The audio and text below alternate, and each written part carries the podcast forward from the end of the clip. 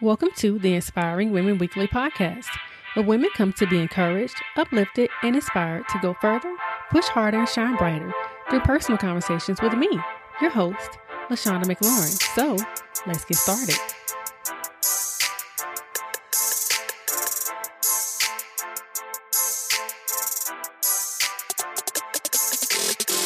Hello, everyone, and welcome back to another episode of the Inspiring Women Weekly podcast. LaShawnda here, and I hope that you are having an amazing day and ready to have yet another great week. So, today's episode is all about you. You asked, and I'm answering. I recently went on Instagram and Facebook and asked you to ask me anything. And so today I'm going to be answering your questions and especially answering my most asked question. Can you guess what that was about? So stick around and listen to this episode to learn a little more about me, and hopefully, I'll provide some information that will be helpful to you as you go through and grow through life. And so, I hope to simply inspire you. So I've been wanting to do a Q&A for a long time and I figured what better time to do it than the end of the year? So I open it up on Instagram and Facebook. And if you're not following me on Instagram, you are really missing out. But I open it up for you guys to ask me questions. And a few of you sent me some really, really great questions. And then there was one question that I got over and over and over. So I'm going to spend a little bit of time talking about that one area. So let me tell y'all what real life looks like. Right now, I am sitting in my car recording this episode. So please forgive me if you hear a little bit of traffic noise riding by in the background because my son and daughter are inside. My son is playing on the piano the Temptations Silent Night over and over and over, and my daughter is singing along. So I just figured, you know what? I need some quiet. I'll just go sit in the car that's real life, guys. This is what happens sometimes. You just kind of go with the flow of life, and it is what it is. And I hope you guys see that I truly love y'all to be sitting in my car recording this. so, anywho, now let's get into the questions. So, the first question is Name three things you would teach your younger self. I thought this was an amazing question and I really loved it. So, three things I would teach my younger self. The first is it's okay to be different. I spent most of my childhood, teenage years, and a lot of my adulthood feeling like I did not fit in. And for a long time, that bothered me. I wanted to fit in because what child doesn't want to be with the in crowd? But that just wasn't me. I looked different. I was like 90 something pounds in high school, even 90 something pounds in college. I was this kind of tall, skinny girl with braces and you know, kind of smart, band geek, and I just didn't have a lot of friends. And I felt like for a long time I was trying hard to fit in because I felt like I needed to.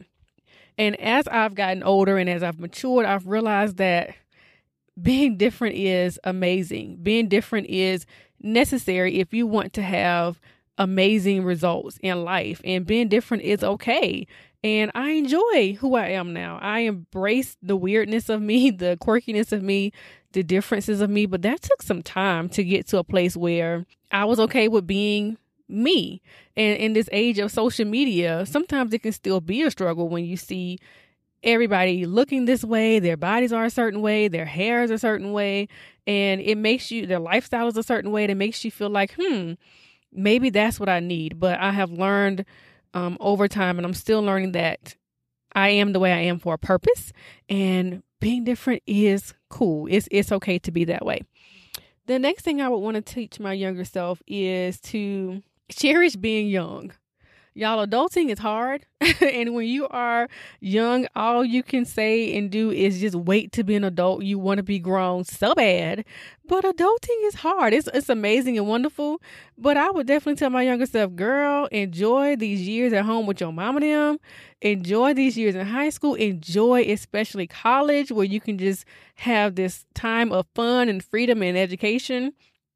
I don't think I cherished it enough now that I look back at it, and to any young person out there, enjoy it. If you're not married, if you don't have kids, if you're still in school, enjoy it. There's a time and a season for everything, and I'm loving being a wife and a mom. I'm loving it right now, but I definitely think I took my younger years for granted. So I would definitely tell my younger self, enjoy this time, girl. Adulting is not a game. And the last thing I would teach my younger self is to realize that you are enough.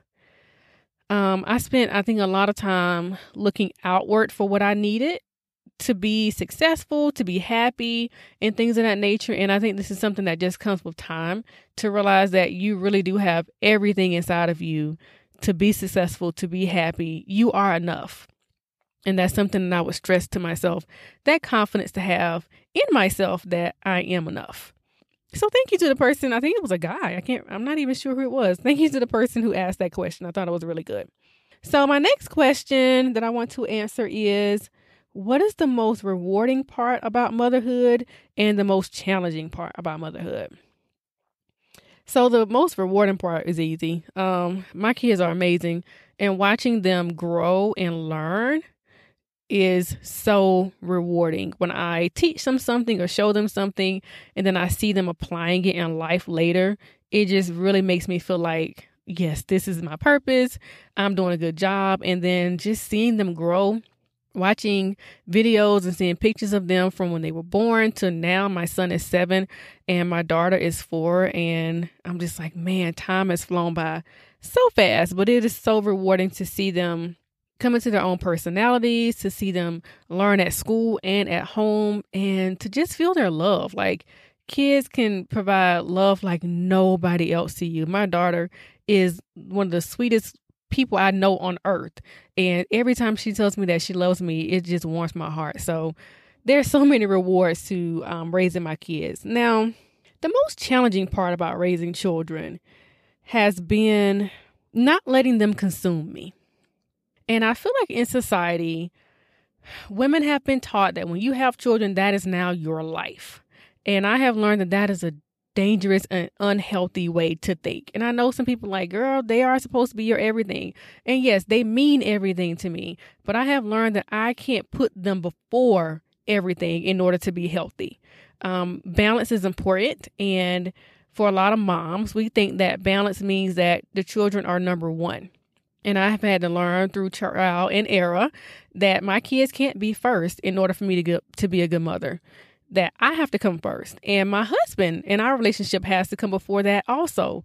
Um, so me being healthy, me and my husband having having a healthy relationship are all important when it comes to raising healthy children. So if I put my kids first, but my health is trash, me and my husband's relationship is trash, how am I really raising them? What are they really seeing? So I think that in a lot of times in society we have it backwards, and I've had to put a lot of effort into not letting my kids' life and what they need and what they want consume everything.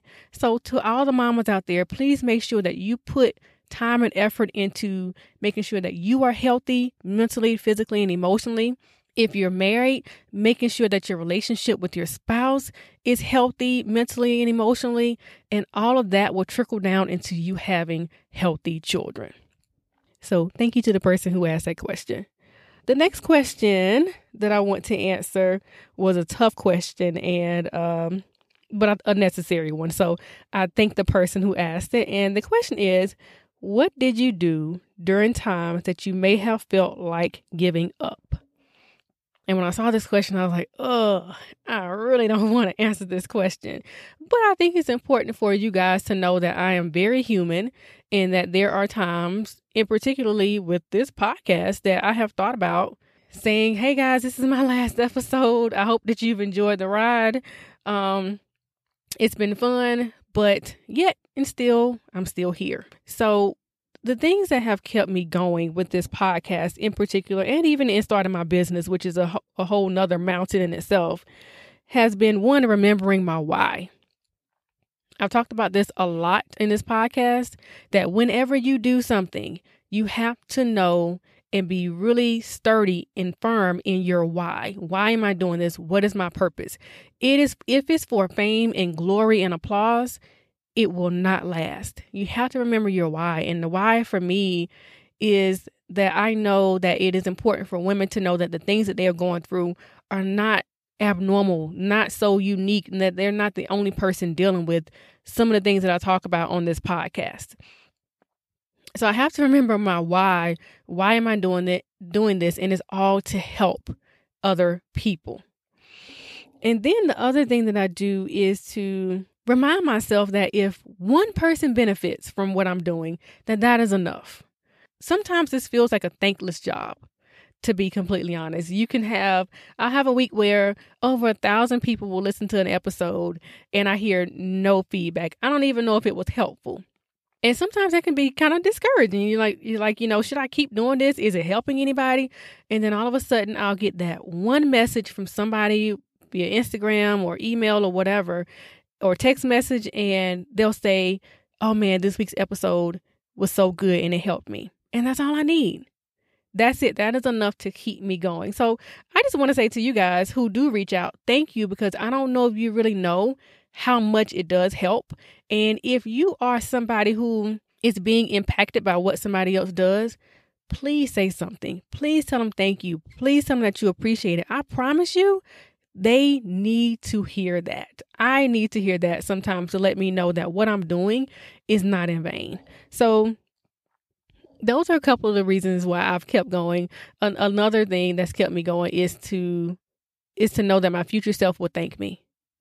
If I keep going, my future self is going to say, "Girl, I'm glad you didn't stop because this is so much bigger than you ever could imagine that it'd be." And that's how I truly feel about this podcast. Right now, it's doing great, but what I see for it in the future is so so so big and I know if I just stay diligent, it's going to come to pass. So, I hope that this is, encourages you to keep going if you're doing something truly from your heart and you may not see all the benefits of it yet. Please don't quit. Please keep going. I promise you, people appreciate you for it. And most of all, you will appreciate yourself for sticking with it. Now, the last question I'm going to address, I got over and over and over and over. And that is how do you manage anxiety? Now, I'm not too surprised that I got that question, being that I am a licensed therapist and an anxiety specialist. So I figure I'm a great person to come to to ask this question. Now, before I, you know, give some tips on this, I want to say I've done several episodes addressing this topic. Just to name a few, most recently, episode 66, The Struggle is Real or Is It? Episode 51, Managing Trauma and Fear episode 59 about overthinking, episode 46, Fear Not, episode 32, Be Anxious for Nothing, and episode number four, How to Slay Anxiety. So take some time after this episode and go back and listen to some of those jewels, and hopefully they'll help you even more. And the cherry on top is that I have a freebie called How to Slay Anxiety. I will put a link to it in the show notes so that you can just click on it. It is free and you can download it, and hopefully that'll be of help to you as well. So, how to manage anxiety. The first thing I need you to know is that you take this thing one day at a time. Um, anxiety is not something that I just say will just go away all of a sudden. It is something that you really do work on every single day. You work on managing your thoughts every single day whenever you are triggered. So, being patient with yourself is very important the next thing that you can do for yourself to help you manage anxiety is to become very aware of your thoughts. This is key because a lot of times with anxiety, we are triggered, and a lot of people say, I don't know what's causing me to be anxious. And that is because they are not aware of what they're thinking. And a lot of times, those thoughts come from fear.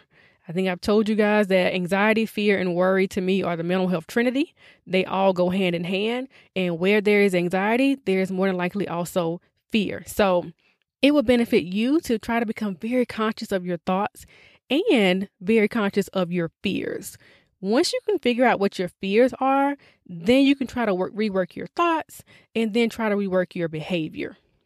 And the last thing I'm going to recommend to you when it comes to managing anxiety is to get a therapist. Y'all, this is a big hurdle. And I'm not surprised that I got this question a lot because anxiety is the most diagnosed mental illness in the world a lot of people deal with anxiety and it can be a bear to deal with by yourself. Find a professional. I can be that girl for you, or you can find somebody else. There's so many resources to help you find an amazing therapist to help you do this and tackle this hurdle. So, those are just a few ways that you can try to manage your anxiety. There is journaling, there is yoga, physical fitness, there are breathing exercises that you can do whenever you feel anxious. There are books that I, that you can read to help you learn more about anxiety. There are so many resources out there, guys. So really, really tap into those things if you are dedicated to wanting to overcome your anxiety.